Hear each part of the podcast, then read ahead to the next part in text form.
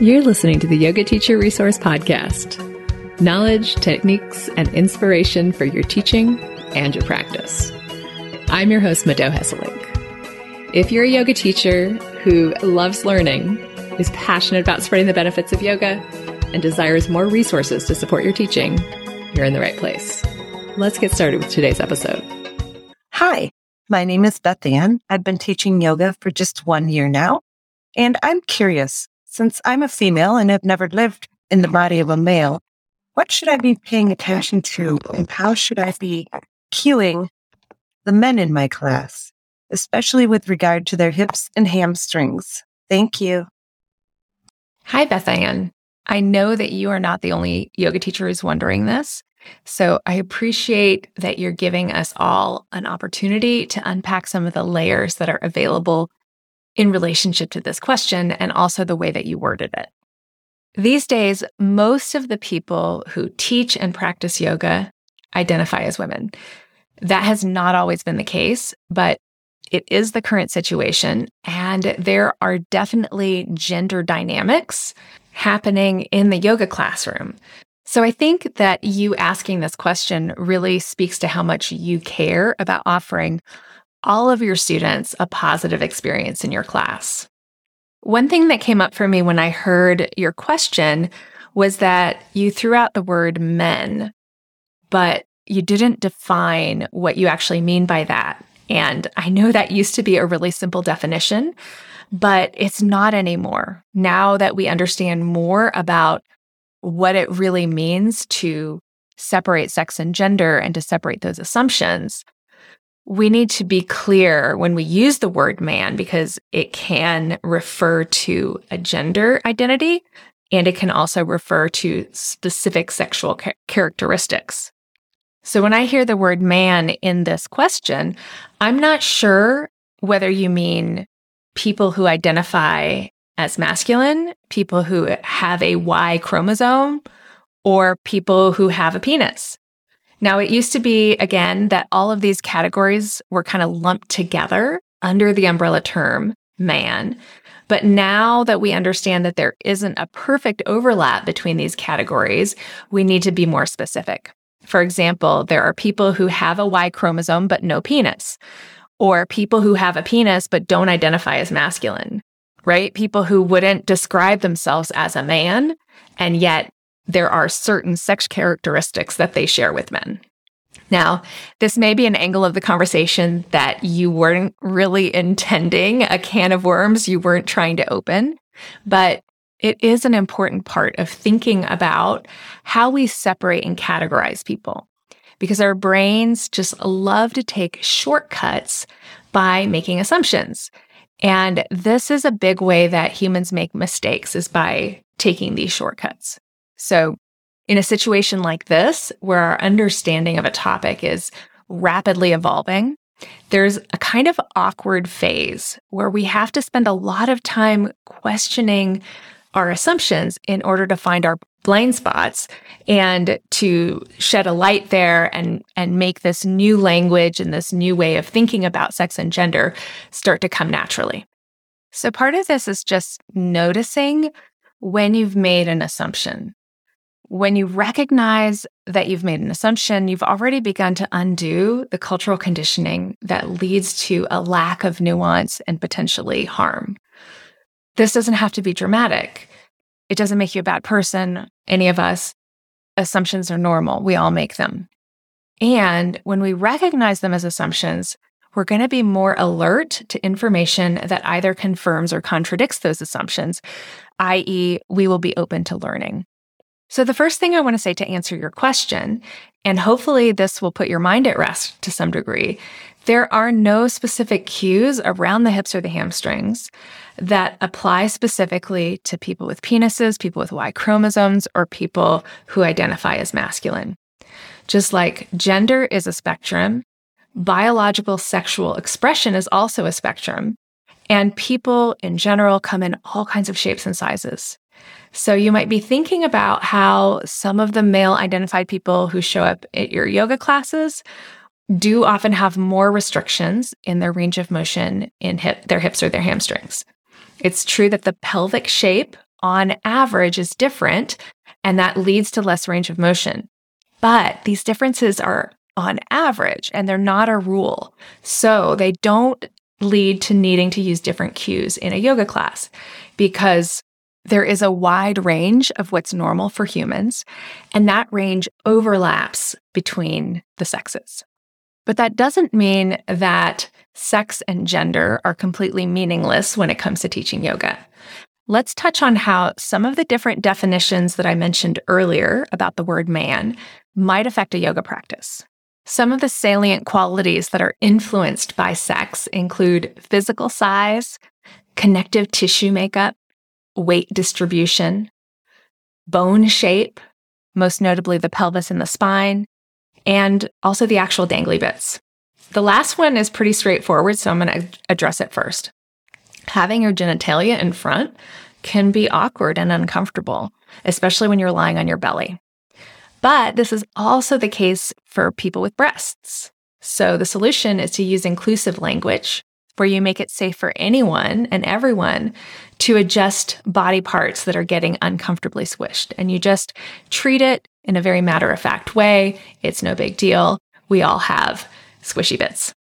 Physical size can make precise movement more challenging. People in larger bodies report feeling more awkward and having less control over their movement. This makes sense because there's more to track, but this is so much individual variation. It's just not useful to make any assumptions about how size is going to impact an individual's ability to move, other than just making sure that everyone has enough room, that they don't feel like they're going to hit anyone else, and encourage all people to adapt the practice for what works for their individual body. The body type that we associate with the male sex has broader shoulders and narrower hips. Bodies we associate with femininity have broader hips and they carry their center of gravity lower towards the ground. People whose center of gravity is lower to the ground will have generally an easier time with standing balancing poses. And people with a higher center of gravity will have an easier time with arm balances. So if you look around your classroom and you see mostly people with really broad shoulders, that'll give you some indication about which types of poses might be easier for them or harder, and vice versa. So you can see how these types of categories can be useful when we're thinking about groups of people. But remember that it's really tricky to then extrapolate that to an individual. For example, I happen to have broad shoulders and I find arm balances to be easier and standing balance poses to be more difficult. You wouldn't think that if you were just looking at me and making assumptions based on my gender expression or my sexual characteristics. But if you look at what you're actually looking for, is like, oh, yeah, that person does have kind of broader shoulders and narrower hips. The key here is to treat individuals as individuals and check with them about their lived experience instead of making assumptions. We can also talk about hormonal differences between men and women. Higher levels of testosterone lead to larger muscle development, which can limit range of motion and increase strength. However, there's not a ton of clear data about the actual causes, specifically in the differences in flexibility. How much of it is based on the hormones themselves and how much based on activity and lifestyle? Studies have shown that people who present as male with the narrow pelvis do tend to have less range of motion in their hips, but it's not across the board, so it's not that useful to us as yoga teachers.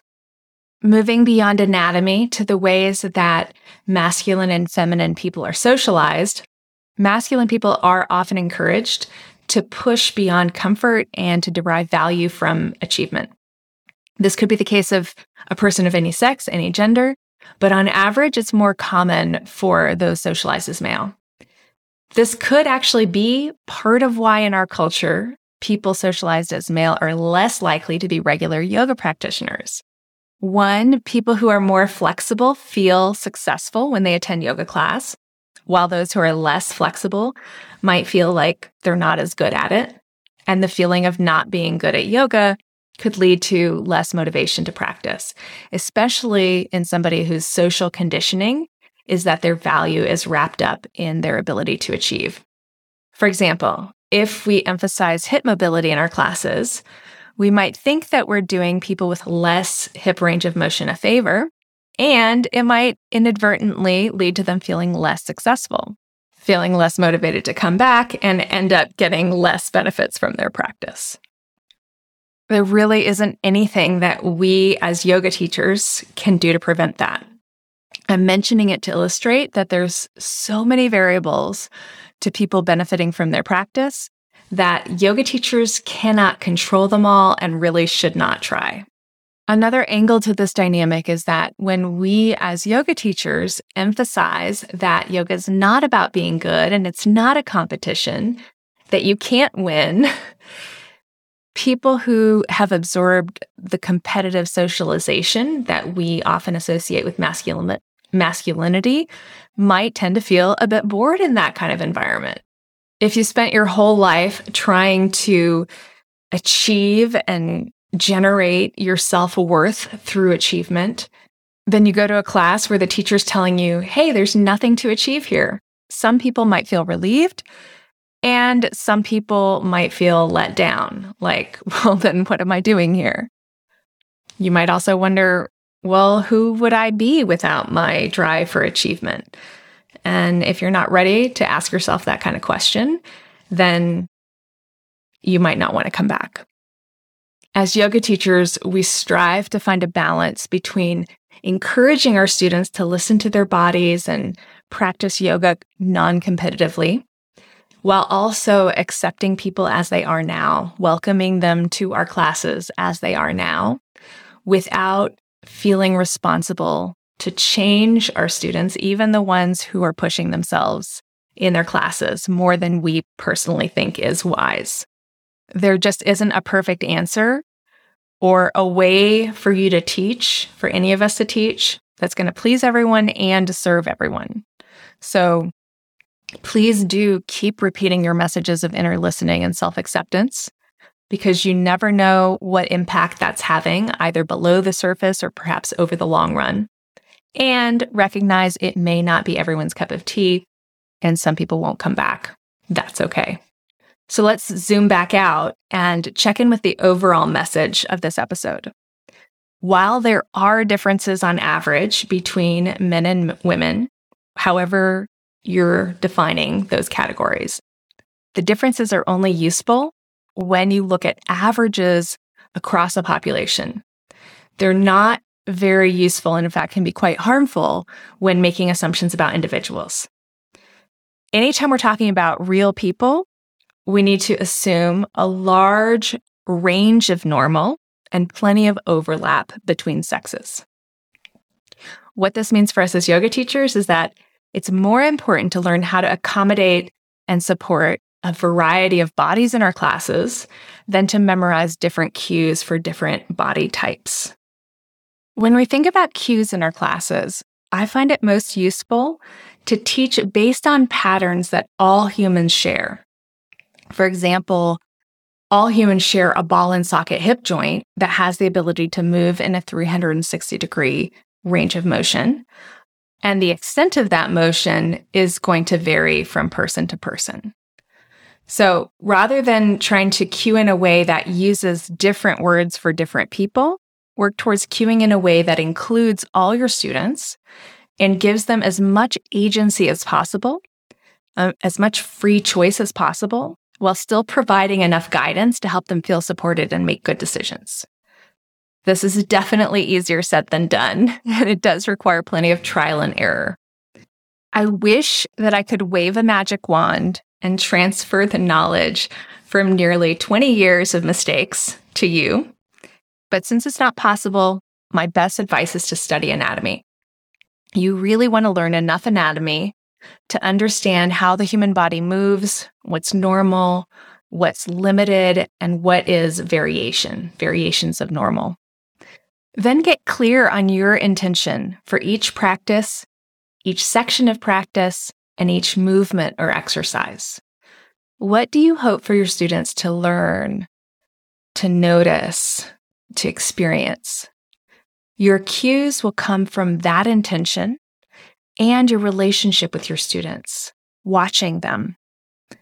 You'll give them some guidance and then watch how they respond to that guidance. Was the movement too complicated for them to integrate the instruction? Then try simplifying the movement or add stability. Did it seem like your students could use more challenge, something more to engage them fully into the moment? Perhaps add nuance or remove stability. There's lots of ways you can go from this, but it really starts from understanding the basics of anatomy and then watching the actual people you're working with. If you teach online or pre recorded, it's definitely more challenging. And I think it's really best practice for a yoga teacher to get a lot of experience teaching humans, real people, live before they try to do things that are pre recorded, because you'll just have this history of understanding common patterns so that it's much easier to share something without that back and forth dynamic, without that watching and adapting to people when you've done a lot of that in the past. Okay, I hope this episode has helped to provide some ideas for how yoga teachers can address anatomical variations across all kinds of different human bodies without being overly reductive. Thank you again so much, Beth Ann, for asking a question that I know many yoga teachers are wondering about. It gave me the opportunity to share a bit of context, and I hope it helped you to feel more confident in your ability to support people of any gender or sex in your yoga classes. If you're listening to this and you have a question about teaching that you'd like me to address in a podcast, I'd love for you to go to my website at teachingyoga.net and look for the record a question button. You could also type in speakpipe.com slash yoga underscore teacher underscore resource if you have trouble finding the button on my website for any reason. As always, thank you so much for listening, and thank you for caring enough to teach yoga.